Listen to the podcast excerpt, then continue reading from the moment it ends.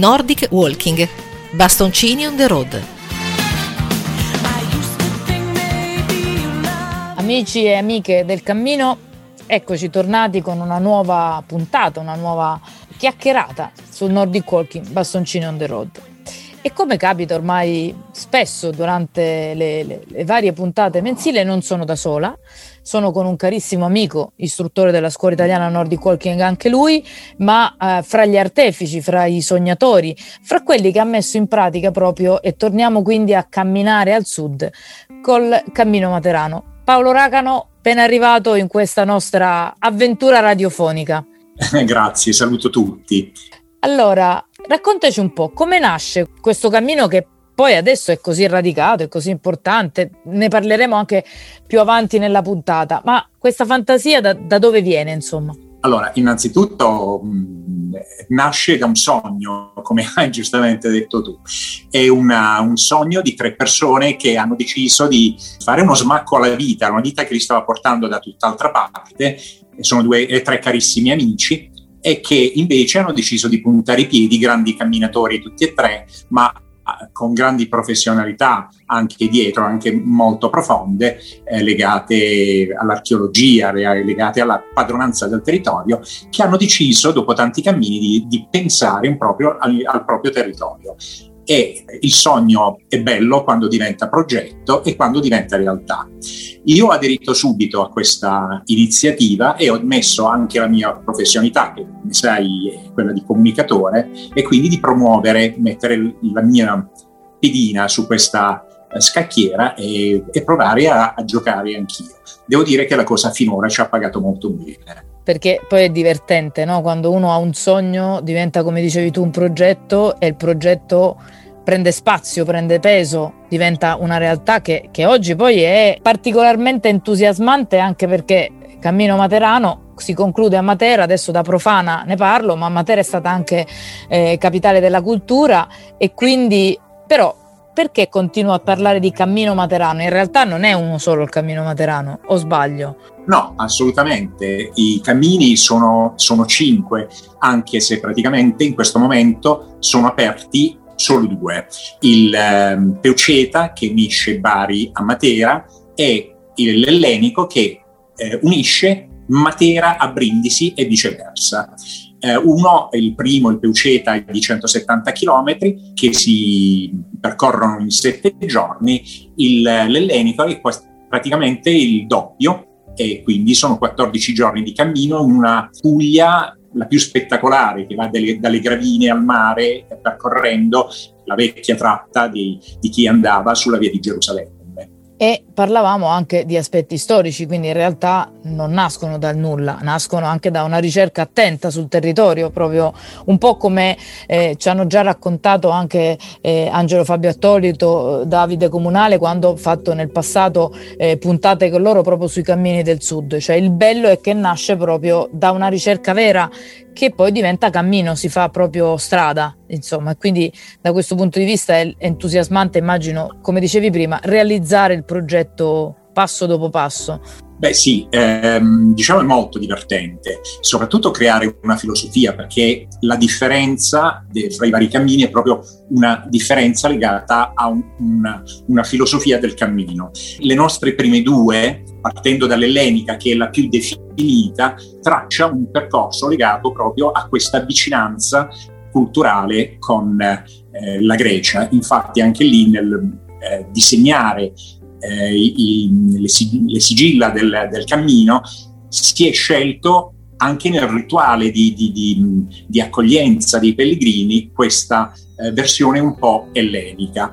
Eh, per quanto riguarda invece la Peuceta, traccia un percorso storico molto eh, particolare perché parte dal, eh, da questo popolo che è, è precursore di eh, questo territorio, padroni eh, storici di questo territorio che sono i Peuceti, poi lasciano spazio ai greci, poi passano eh, ai, in qualche modo anche ai monaci eh, basiliani, ma senza dimenticare i cavalieri teutonici che hanno ehm, per esempio proprio nel, nel, mio paese a Cassano una grande presenza eh, di tutela dei pellegrini già dal 1200-1300 e poi eh, il brigantaggio che ha un valore molto importante per il meridione, tutt'altro eh, di quello che bene o male la storia ha raccontato.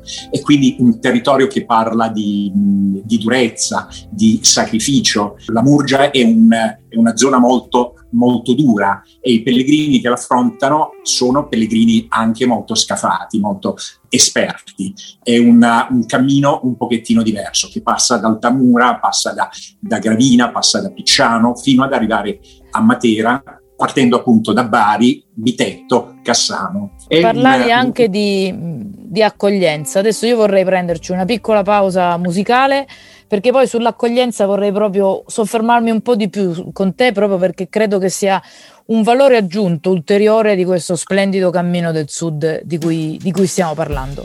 Ascoltiamo un po' di musica e poi torniamo a parlare di Cammino Materano. Ogni nome è un uomo ed ogni uomo è solo quello che è scoprirà inseguendo le distanze dentro sé. Quante deviazioni, quali direzioni, quali no. Prima di restare in equilibrio per un po'.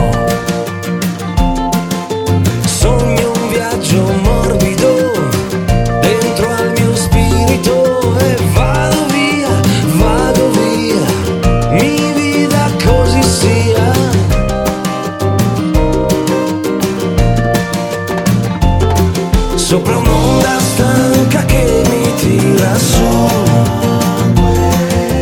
Mentre muovo verso sud. Sopra un'onda che mi tira su. Rotolando verso sud. Continente vivo desaparecido solo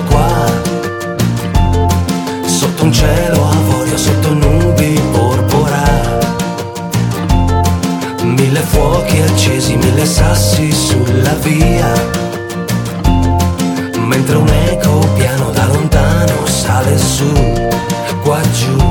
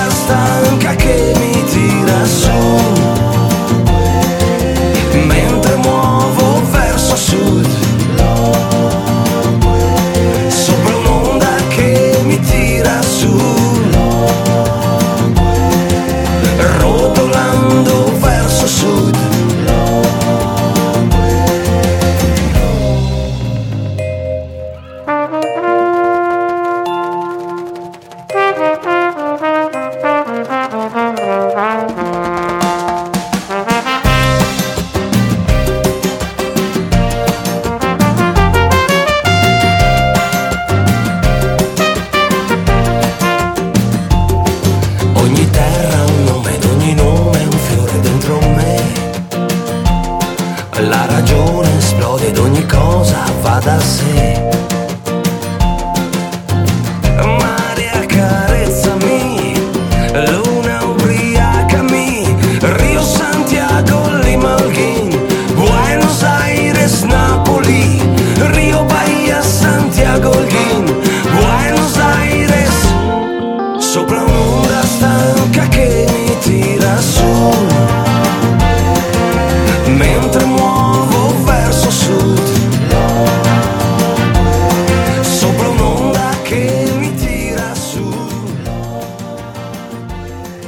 Eccoci ritornati. Sono con Paolo, con l'amico Paolo, a parlare di Cammino Materano o di cammini materani, visto che già ne, ne hai citati due. E poco fa hai detto una parolina quasi magica, che è quella dell'accoglienza.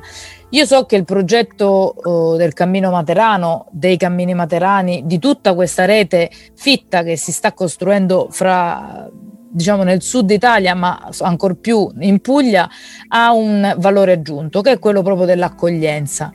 E quindi raccontaci un po' che cosa sono questi punti accoglienza che sono appunto alla fine di ogni tappa. Io credo che sia molto bello come progetto e come idea di raccontare e dimostrare il proprio territorio.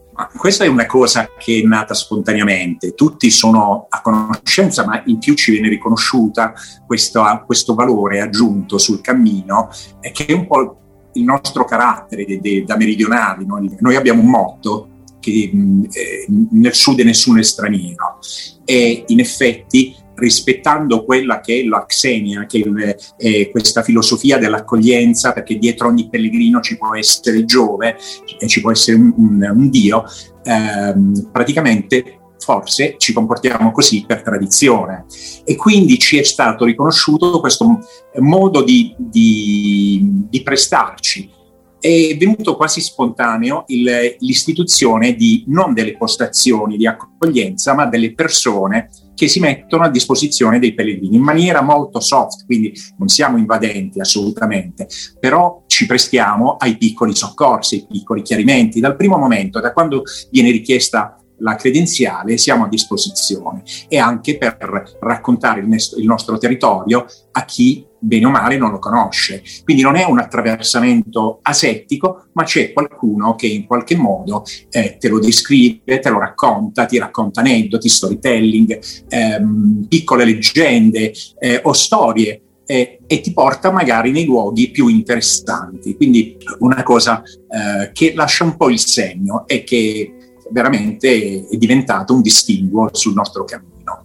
Quindi racconti, territorio che proprio si fa persone, si fa, eh, si fa scambio con chi, con chi, lo attraversa, proprio per come dici tu, rimanere anche ben impresso, insomma, quindi un, un cammino che si racconta veramente, oltre che si percorre. Eh, e, e, credo che sia veramente un ulteriore eh, sinonimo di di, di, complementarietà, di collegialità che questo cammino ha nella, nello, nello, specifico con questi responsabili di tappa che appunto sono anche dei presidi sul territorio è molto bello perché poi è un cammino un po' come era, eh, ci raccontava Davide Comunale qualche puntata fa, eh, anche in Sicilia è avvenuto, cioè di cammini che nascono anche dal basso, cioè sì, c'è una ricerca storica, però è anche proprio un dare un ruolo a quei territori che vengono attraversati. Davide ce ne parlava per tutta la zona del Corleonese, per esempio lungo la Magna Via Francigena, ma tu stesso poco fa citavi alcuni punti della Puglia come la Murgia che sono più tosti, più rudi, più, più, franchi e nello stesso tempo ovviamente